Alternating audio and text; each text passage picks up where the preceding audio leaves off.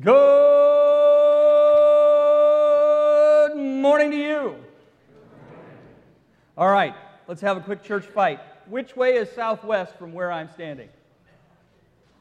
Okay, so if you, okay, so in my house it seems like sort of east is over here where the sun rises and west is over there. So probably southwest is in this general vicinity. If you answer differently, you can bring up some compass and figure that out, and then you can prove us all wrong. But we're going to go with this way. Nobody really seemed to disagree.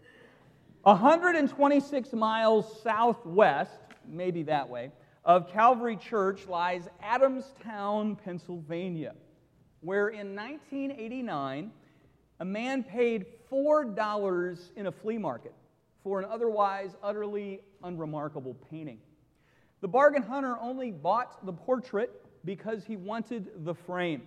And so when he came home, he liberated the painting from the frame and he discovered a document that was nestled between the painting and its backing. And it turns out that document was one of the 24 original copies of the Declaration of Independence. And it went on to sell at auction for over $2.4 million. Now, as we started discovering last week, many times we don't understand what we already have.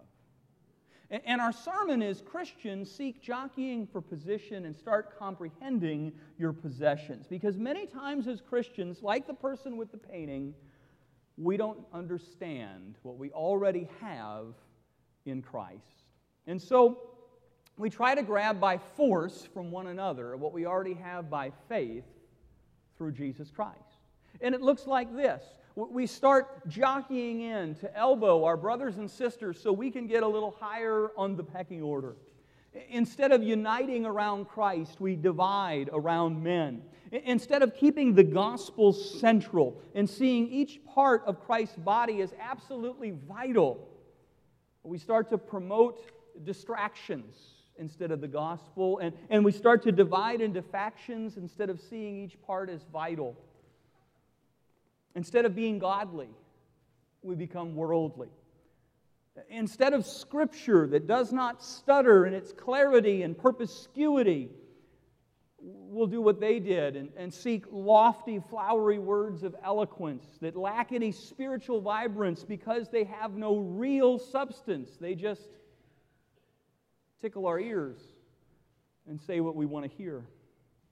They, be, they are the world's words and the world's wisdom. Now, these worldly ways sometimes work. That is, they work temporarily, uh, they work pragmatically. But the Bible is very clear they have no power to deliver the goods eternally. And that's where it matters.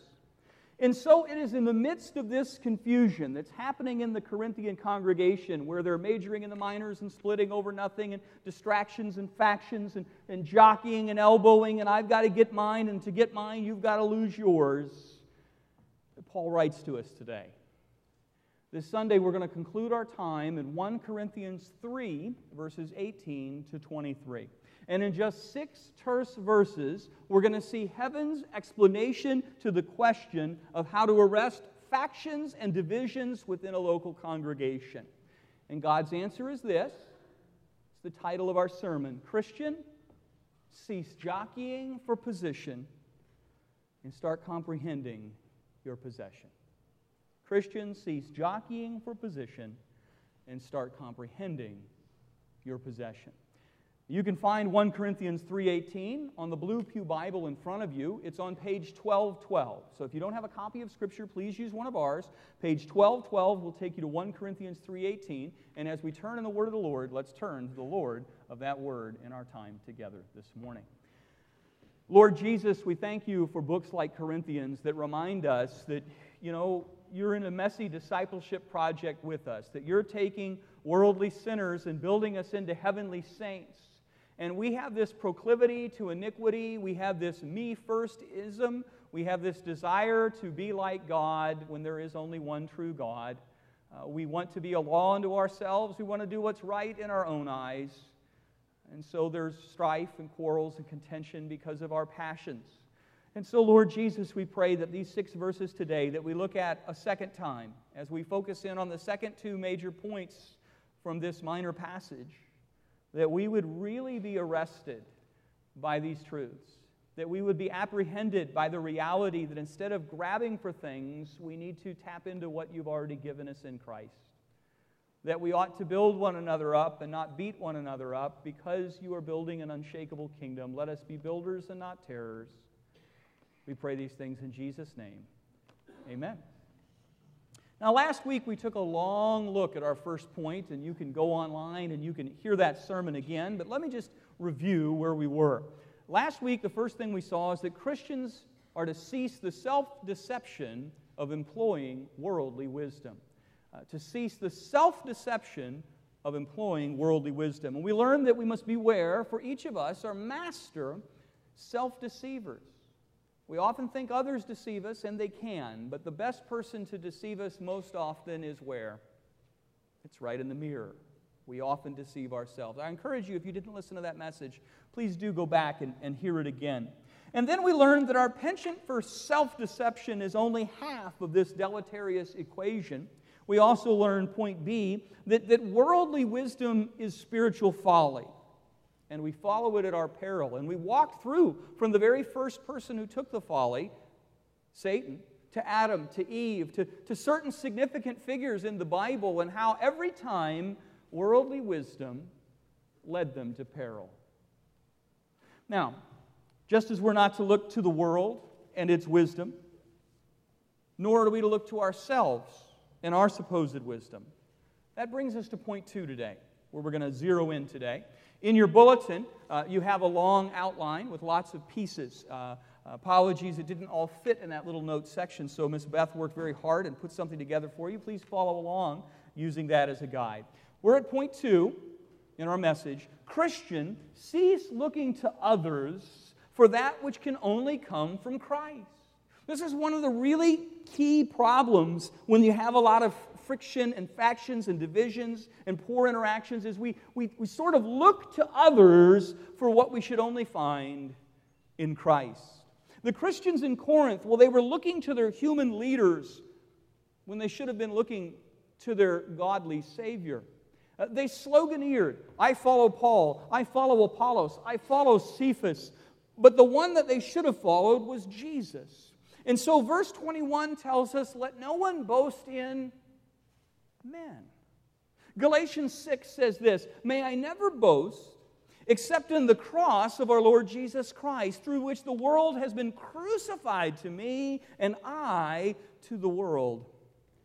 1 Corinthians 1:31 Paul has already told us, let him who boasts boast in the Lord. Let him who boasts boast in the Lord. So, what was the answer to the petty factions within their congregation? Well, it wasn't fighting over their personal preferences, but rather it was to unite around Jesus Christ. Philippians 3 puts it plainly. Philippians 3 says this I count everything a loss my education, my status, my wealth, my reputation, my charisma, my intelligence, my beauty, whatever. I count everything as loss because of the surpassing worth of knowing Christ Jesus, my Lord.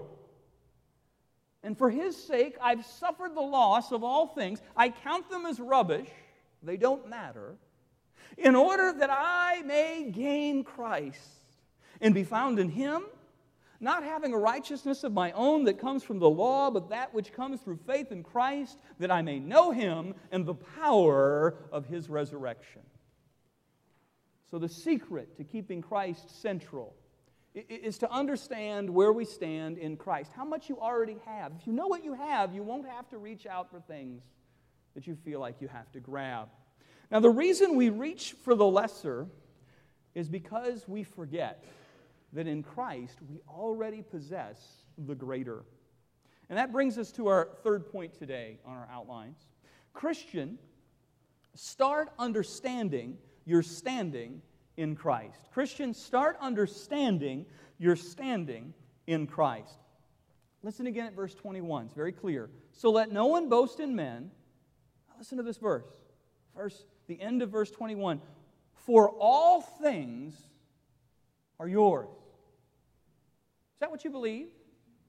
Do you feel that way as a Christian? Is that a new thought to you? For all things are yours, whether Paul or Apollos or Cephas or the world or life or death or the present or the future, all are, what does he say again? Yours. And you are Christ. And Christ is God's. So instead of looking to others, instead of clamoring to grab our share of the world's crumbs before the other bums, Christians ought to comprehend that through Christ, we now have apprehended all that we really have needed. Listen again to the scripture. So let no one boast in men, for all things are yours, whether Paul or Apollos or Cephas or the world or life or death or the present or future, all are yours. And you are Christ, Christ is God. Christ belongs to God, and friend, you belong to Christ. So in Christ, we have all we need. And this brings us to letters A through C today. The first thing is this you need to get your arms around the idea that Christ is God's. Christ belongs to God. Now, there's some things that does mean and some things that doesn't mean, but for our outline, understand that Christ belongs to God. This is very clear at the end of our passage. So let no one boast in men, for all things are yours, whether Paul or Apollos or Cephas or the world or life or death or the present or the future, all are yours, and you are Christ, and what's it end with? And Christ is God. Okay. So now we get into some deep theological waters. All right? Uh, time doesn't permit us to mine every nuance of the Trinity, the mystery of the Trinity. But we do need to grasp some sort of bedrock truths to, in, in at least a rudimentary way to understand what is meant by the statement Christ is God. So the first thing we're going to need to understand for a quick second is that Christ is fully God. He's 100% God. He's just as much God as the other two members of the Trinity. How do we know this? Well, Scripture tells us. John 1 1 opens. In the beginning was the Word, and that's speaking of Jesus in context. And the Word was with God, and the Word was God. Every bit as much God. God the Son is every bit as much God as God the Father. Now we see Jesus' full divinity despite condescending to reside bodily in humanity in places like Colossians 2 9. Colossians 2 9. For in Christ, the whole fullness of deity dwells bodily. So Christ is fully God, even though he became a man. Fully God, fully man. And we're going to hear Jesus proclaim that he's full divinity in places like John 10 30, where he puts himself and the Father in total parity, in utter equality. He says, I and the Father are one. And the Jews understood this implicitly as clear claims by Christ to being equal to divinity. And so they reacted violently and immediately. They didn't like this. The Bible says they picked up stones, John 10 31, to stone him. And Jesus answered, I've shown you many good works from the Father. For which of them are you stoning me? And the Jews answered him, It's not for a good work that we're going to stone you, but for blasphemy, because you, being a man, they recognized Jesus was fully and entirely human, you make yourself God. Jesus, fully human, fully God. So intrinsically and eternally, Jesus is God fully and completely. And yet, within the covenant of redemption, the Son volunteers for subordination, even humiliation. Why? So you and I can receive salvation. Uh, there's a big lesson in that for Christians, right? We're going to lead others to Christ, we're going to have to humble ourselves and, and condescend in situations. But, but I want you to listen to how Jesus did it. In Philippians 2, the scripture says, Christ Jesus Though he was in the very form of God, he was totally God. From eternity past, he was God. He did not count equality with God a thing to be grasped. In the Greek, the idea is to be held on to, to be retained. Uh, but instead, he emptied himself. He took the form of a servant. He was born in the likeness of a human. He was found in human form. He humbled himself, becoming obedient to the point of death, even the most humiliating and excruciating death possible death on a cross. The word excruciating means X out of the cross, ex crucis. Now you need to understand that this subordination, while utterly voluntary and entirely necessary, appears to be something that existed eternally within the Trinity. Even as God reveals his names, the Father was eternally the Father, and the Son was eternally the, the Son. So this isn't just expedience, this is something intrinsic in their nature and yet equal in worth, distinct in role. One member of the Trinity is called the Father, one is called the Son, seemingly from eternally, uh, eternity. The scholars call this eternal procession, and yet within it there's willful subordination among the members of the Trinity. Each member of the Trinity is equal in worth, and yet each one is distinct in role. God the Father is fully God, but Scripture says only He elects. God the Son is, is fully God, and yet only He incarnates. Uh, God the Spirit is fully God, and yet only He convicts and acts as a spiritual deposit, as a guarantee to us. Now, lest we get too technical, because Trinity causes our minds to kind of explode. The Trinity is not illogical, but it's not analogical. There is no clear comparison to who God is. Does that make sense? It's not 1 plus 1 plus 1 is 3. It's 1 times 1 times 1 equals 1.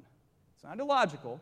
You have one God and three persons. You don't have one God and three gods. You don't have three persons and three gods. That wouldn't make sense. You have one God and three persons. It's logical. It's just not analogical. And that's why we struggle to understand it. Before we get too technical, what I want you to understand today is that in a true, real, and biblical way, Christ is God's.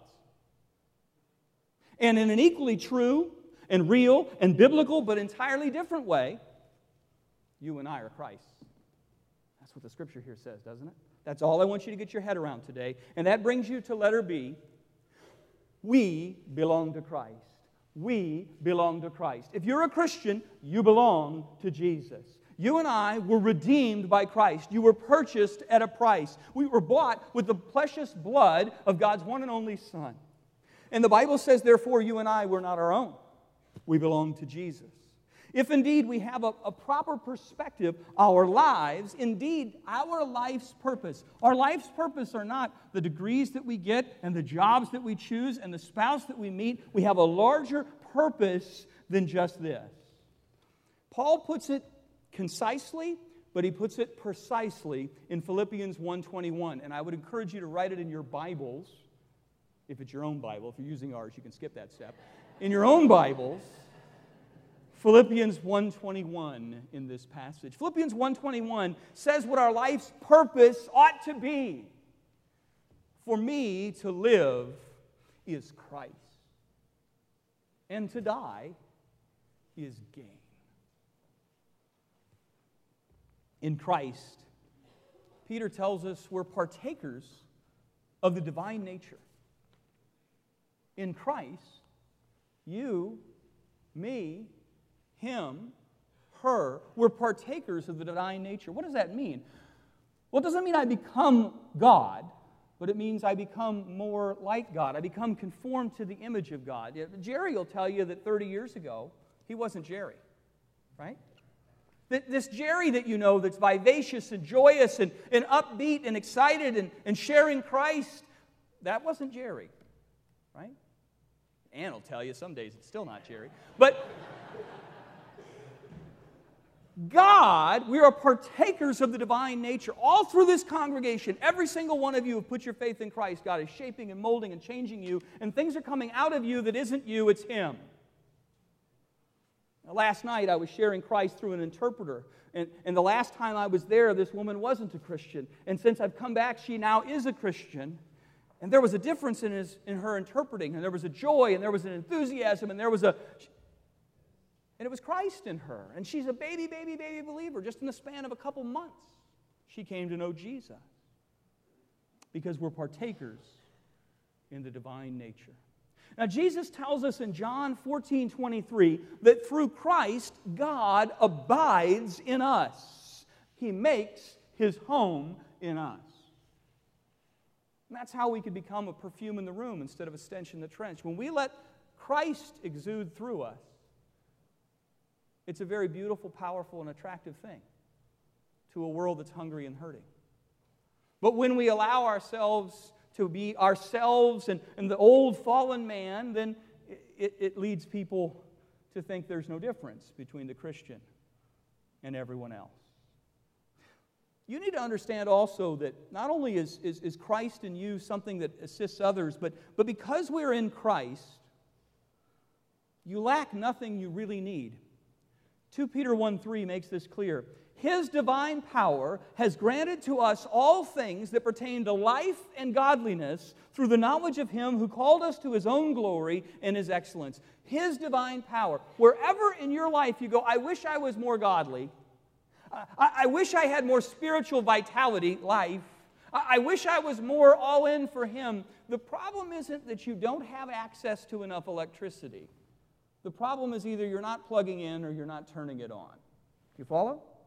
Because many Christians are crippled by the enemy's lie that some other brother has it together, and if only we were like him, we would shine for him. But the answer is the only reason that they're shining is because they're refracting the glory of God. Every Christian I know that other Christians want to be, every Christian I know that other Christians want to be, will always tell me it isn't me. It's Christ in me. Do you know why? Because even if they can't parse the theology of our passage, the Spirit within them testifies, In you there's no good thing, but I'm doing a good thing. And so if you're sitting here today and you're not winning in the area you want to be winning, you're sinning where you want to be winning. You're dull where you want to be shining. You're quiet when you want to be bold.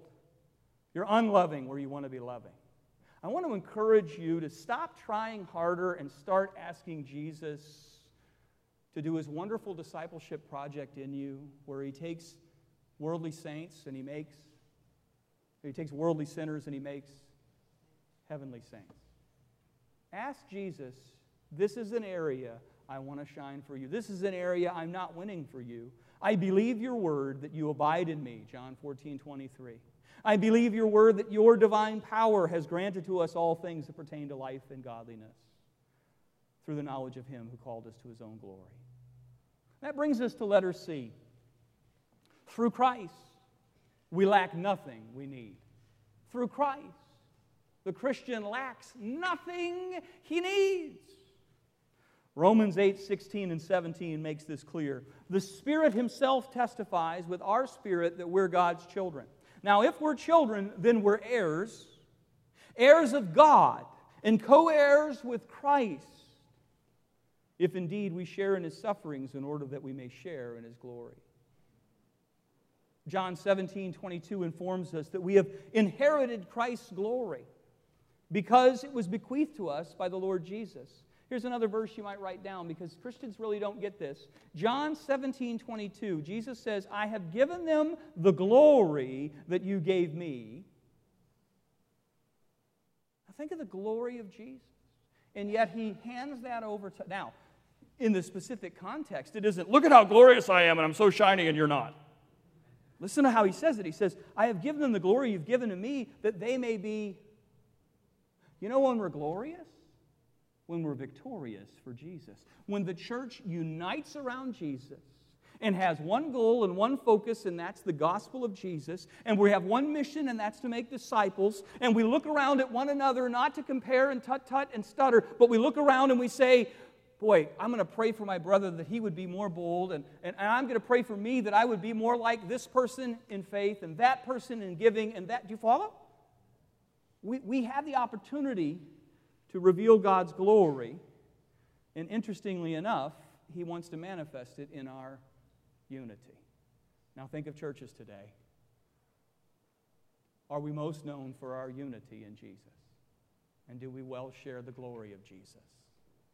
And if the answer is no, then we need Jesus to fix this. Because our position in Christ, because of our position in Christ, all the wisdom of God, all the power of God, all the providence of God can superintend whatever Satan may send. Indeed, what man means for evil, God can use for good. There are things that are going to hit you this week, there are things that have hit you this week that were meant to be irritations and deflations, but it may have put you in situations whereby you were able to shine for Christ. Some of you had carpenter ants this week. I know you did because you told me about it. You came back and you had carpenter ants. And it cost money and it hurt your house, and because you had carpenter ants, the man who kills carpenter ants had to come to your house, and you got to have a conversation about Jesus, and they were interested. And that wouldn't have happened if you didn't have carpenter ants. And some of you were going to go to the oncologist and for six hours speak to the same person for six weeks. And that's not your plan, but it might be the plan for them to see someone who doesn't fear death because he knows the author of life.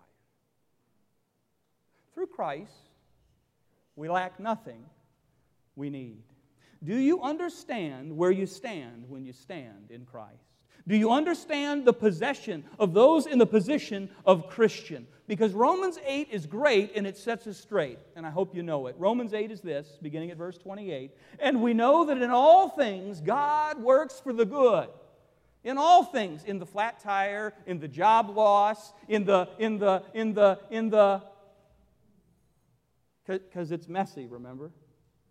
God's messy discipleship. Even in our messy marriages, even in our messy moments, even God can work all of those things, those hard things, those painful things, those He can work all those things for good for those who love Him, who've been called according to His purpose. Get off your purpose because you're going to have a fight with God. Get on His purpose. He can do a lot in pain and in brokenness. You know, with the comfort we've received, the Bible says we can but you can't comfort others if you haven't first been, which means you first have to be in, yeah. Bible says that he wants to produce perseverance in us. Let me tell you two things about perseverance. It means it's not fun. Nobody has to persevere winning the lottery. I really persevered winning Powerball this week. It's tough. Pray for me. Now we're going to persevere in, you know, on vacation in Bermuda. Nobody does that. You don't persevere that way. The two things about perseverance, it's not fun and it doesn't go away quickly. Perseverance means it's not fun and it doesn't go away quickly. And yet, God wants to produce what in us? Perseverance, which means there are going to be some things in our Christian life to make us better disciples, to make us shine for Him, to, to get the world's attention that probably aren't fun and don't necessarily go away quickly. Does that feel like real Christianity to you? Because it is real Christianity. So through Christ, we lack nothing we need. Romans 8. And, and we know that in Christ, uh, in all things, God works for the good of those who love Him, who've been called according to His purpose. What then shall we say in response to this? If God is for us, who can be against us? He who did not spare His own Son, but gave Him up for us all, how will He not also, along with Him, graciously give us all things? Who will bring any charge against those whom God has chosen? It is God who justifies. Who is it that then condemns? Christ Jesus, who died, more than that, who raised us to life, is at the right hand of God and is also interceding for us. So whoever's condemning us, here is Jesus affirming us. Who has a stronger voice in heaven? The accuser of the brethren? And he's right in his accusations. Many times Satan can stand before God and say, Did you know this week your servant Sean did this, this, and this? He thought this and this. He felt this and this. And all I can say is, Yep, but then I have not just the accuser of the brethren, I have the one who lives to make intercession for the saints. And he says, You know what? This one is pardoned. This one is cleansed. This one is mine. This one is yours. He's a child of yours. Who shall separate us from the love of God? Shall trouble or hardship or persecution or famine or nakedness or danger or sword or cancer, carpenter ants, flat tires? No, in all these things, we're more than conquerors through Him who loved us. It isn't Christian if you were stronger. No.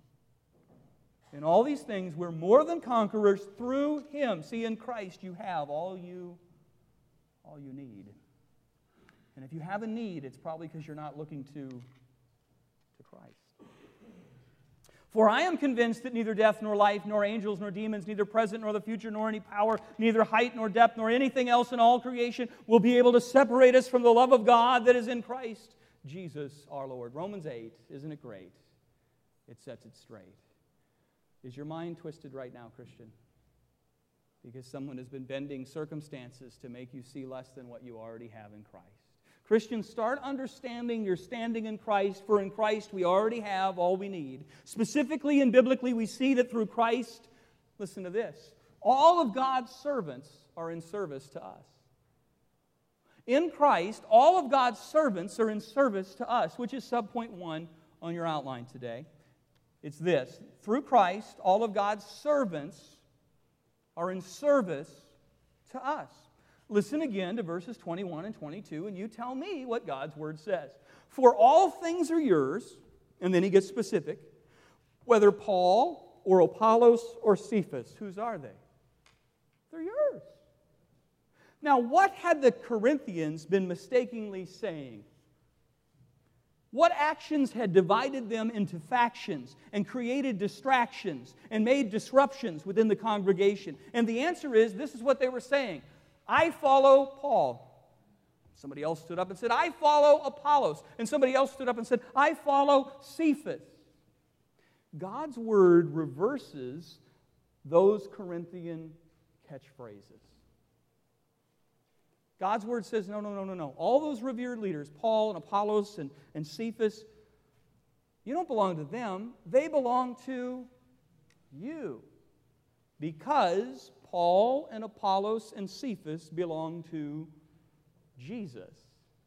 Okay? And so those servants are Christ's servants, and Christ has dispatched those servants to help us, to equip us to do the work of the ministry. Friends, the remedy for being petty and carving a congregation into factions is to remember that our party is Jesus and every servant is his. You're not Piper's disciple or Sproul's disciple or MacArthur's disciple, and Lord help you if you're my disciple. I've never told you to do that. And you probably know better because you have to put up with me. You're Jesus' disciple. And so, towering figures like Paul and Peter, they're simply gospel servants. Servants are never meant to be the attraction, and they should never be a distraction.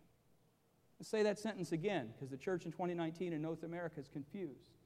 Servants are never meant to be the attraction, and they should never be a distraction. Servants serve Jesus, and Jesus is deploying his servants to serve us because he loves us.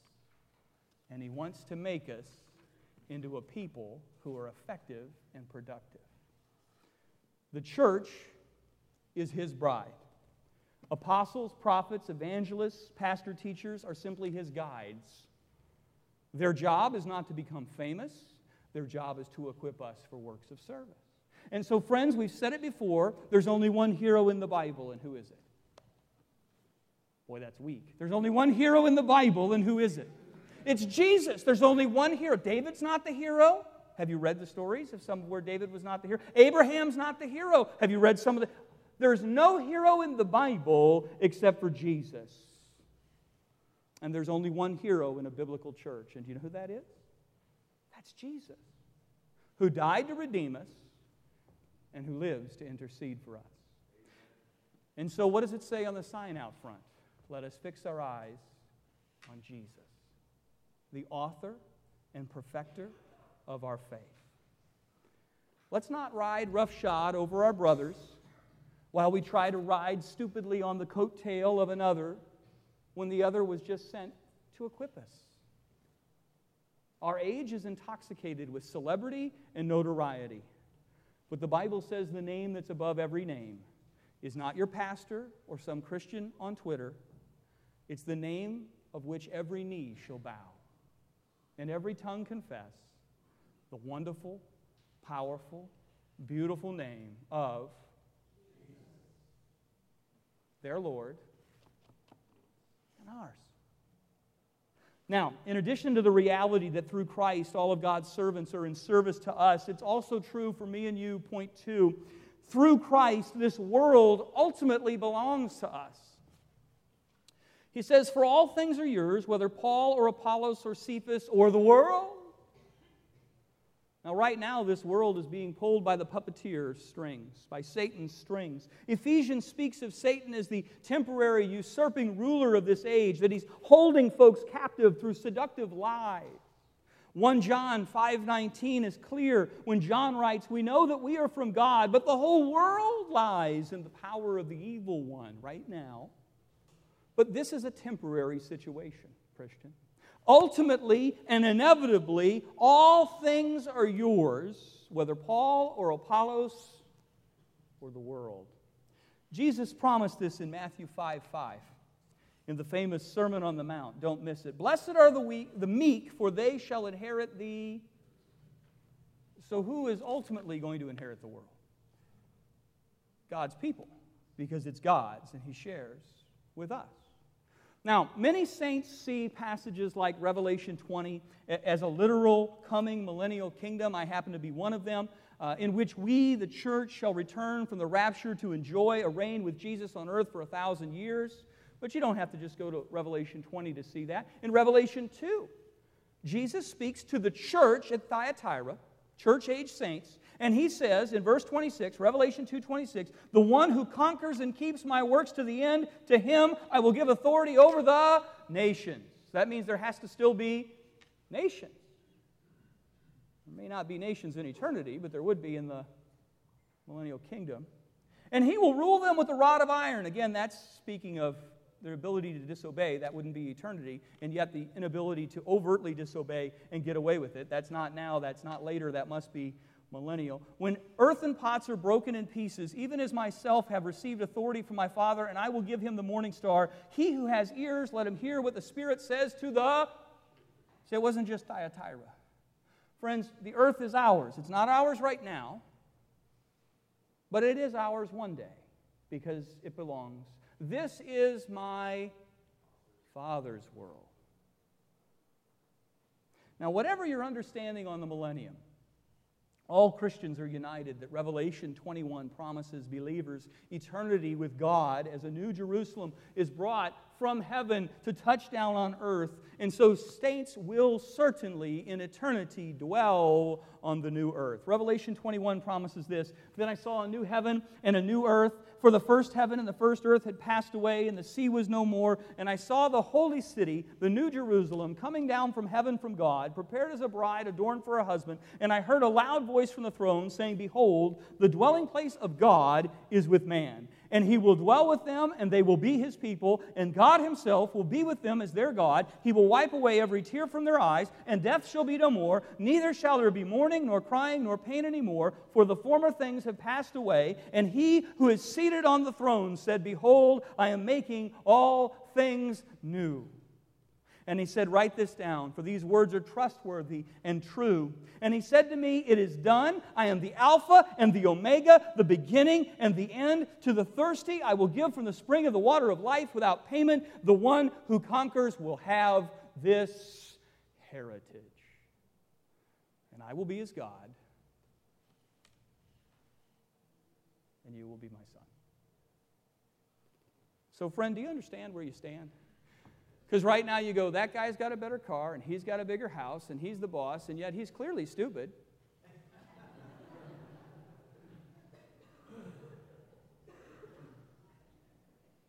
Do you understand where you stand? If you stand in Christ, know your position and know your possession, for all things are yours, whether Paul or Apollos or Cephas or this world, or here's another one, or life or life, he says. That brings us to point three. Through Christ, life belongs to us. Through Christ, life belongs to us. The most feared thing is death. Death has no sting for the Christian. Death equals promotion. If you're in Christ, you have life eternity in eternity, but you also have life abundantly. Since Jesus is the way, the truth, and the life, Jesus tells us in John 5 21, For as the Father raises the dead and gives them life, so also the Son gives life to whomever he will. John 3 16, For God so loved the world, for God so loved the world, that he gave his only begotten Son, that whoever believes in him should not perish, but have eternal life. This isn't just some pie in the sky and a sweet by and by heavenly promise. It's a present endowment. While the world promises fulfillment, it always leaves us empty. The flesh craves gratification, but you notice it never gives lasting satisfaction. Though the devil tempts, every time we partake, we find it traps. It goes from attempt to a trap every time. He promises liberation, it always ends in subjugation. That's always the situation. Which is why Jesus says in John 10:10, 10, 10, the thief comes only to steal, to kill, and to destroy. I came that may have life. And how does it end? And that they may have it abundantly. There's an abundant life available for the Christian. Uh, an abundant life that's not available to the mega millions winner, that's not available to the tin horn dictator, that's not available to whomever you are tempted to envy. But many times we as Christians forget what we have. So we're very disappointed instead of joyous. The thief comes only to steal and kill and destroy, and I come they may have life and they may have it abundantly. Friends, through Christ and Christ alone, life belongs to us. Additionally, point four, through Christ, death has no hold on us. Through Christ, death has no hold on us. For all things are yours, whether Paul or Apollos or Cephas or the world or life or death. Or death. Friends, since the Lord is my shepherd, even though I walk through the valley of the shadow of death, I will fear no evil. For you are with me, and your rod and your staff, they comfort me. Surely goodness and mercy will follow me all the days of my life, and I shall dwell in the house of the Lord. You've heard that one, huh? Maybe you need to tell it to yourself, and maybe you need to tell it to your friend when we don't feel like we have it abundantly. You talk to someone who doesn't know Jesus, who's facing eternity, and you have it very differently, my friend. Christian number five, through Christ, the present is our present. The present is our present. Verse 22 says this For all things are yours, whether Paul or Apollos or Cephas or the world or life or death or the present the present is our present. You and I do not need to be anxious about anything, but in everything, by prayer and petition, with thanksgiving, to present our requests to God. And the peace of God, which transcends all understanding, will guard our hearts in Christ Jesus. What does that mean? That means that in the present, in the persevering, in the this isn't good and this isn't going away, you can go to God. You can go to God with boldness, with confidence, to the very throne of grace in your hour of need through the blood of Jesus. And guess what? As you present your request to God, He doesn't necessarily say, I'll take it away. Sometimes He does. But He will give you the peace of God in the midst of the storms of life. And no one else has this. They can medicate it, but the drug wears off, and the problem doesn't. The peace of Jesus remains. But not every Christian walks in peace. Instead, we're anxious about everything. And we pray about nothing. And we hurt. Do you understand where you stand as a Christian? The enormous privilege of a Christian. Isaiah 41:10 is our promise from Jesus in the present. Fear not, for I am with you. Be not dismayed, for I am your God. I will strengthen you, I will help you, I will uphold you with my righteous right hand. In the present, when we're given to panic, I want you to remember Joshua 1 9 and Deuteronomy 31 6. As it pertains to this, be strong and courageous. Do not be terrified. Do not be discouraged, for the Lord your God will be with you wherever you go. Now, Christian, what is true in the present is also certain in the future, and that is Arabic 6 today. Arabic 6 is this through Christ, the future is glorious. Through Christ, our future is glorious. For all things are yours, whether Paul or Apollos or Cephas or the world or life or death or the present or the future. All are yours. The future. All are yours. In the last chapter of Scripture, King Jesus encourages us with these words Behold, I am coming soon. My reward is with me. I will give to everyone according to what he has done. I am the Alpha, the Omega, the first and the last, the beginning and the end. Blessed are those who wash their robes, that they may have the right to the tree of life and go through the gates into the holy city.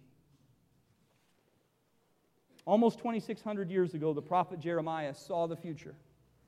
And he saw the future was bright, if you were with the king. For I know the plans I have for you, declares the Lord plans to prosper you and not to harm you, plans to give you a hope. And how does it end? And a future. The present may be the vice, but the future is pretty nice.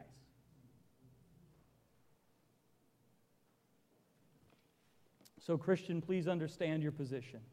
Instead of jockeying and jostling, start comprehending the riches we are already possessing. Through Christ, we already have all we could ever need, so we need to start learning to lean on Jesus. Now, there's one more seminal scriptural principle in this puny little pint sized passage pregnant with important messages. And it is the final thing that I want us to see is this. I want you to look at verses 21 and verse 22, verses 21 and 22, because verses 21 and 22 speak of our Christian liberty, and then when you get down to verse 23, it speaks of our Christian responsibility. 21 and 22, you and I have liberty. 23, you and I have responsibility. Verses 21 and 22 both say, All things are yours, our Christian liberty. Verse 23, and you are Christ. So we have this great liberty and we have this momentous responsibility. Remember, chapter 3 is about our being careful in building up the church.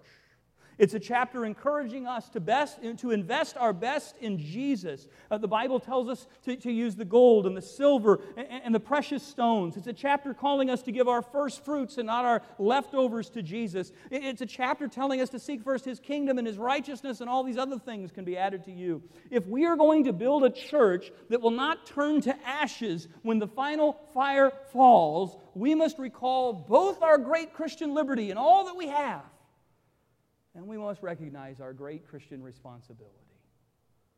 Because both are true. Yeah, brother, all are yours. Get it, understand it, appropriate it, laugh, you know, laugh in it, be joyful in it, be victorious. But you're Christ. And I, I know Christians who are, are, are beaten down because they don't understand what they have. And I know other Christians that are almost like arrogant and they don't behave to honor Jesus because they talk about how we're kings and we're powerful and we're. You, you ever heard those Christians? They're usually on the God channel. And they talk about all this wonderful stuff about Jesus, and they live like the devil. Right? And they tell me, Well, I'm a child of the king. Yeah, you need to get spanked. God disciplines those he loves. Did you follow? We have Christian liberty. Know it, own it, believe it. And we have responsibility. Know it, own it, believe it. If you're going to build a church, that will not turn to ashes when the final fire falls. We must recall both our Christian liberty and our Christian responsibility because all are yours and you and I are Christ.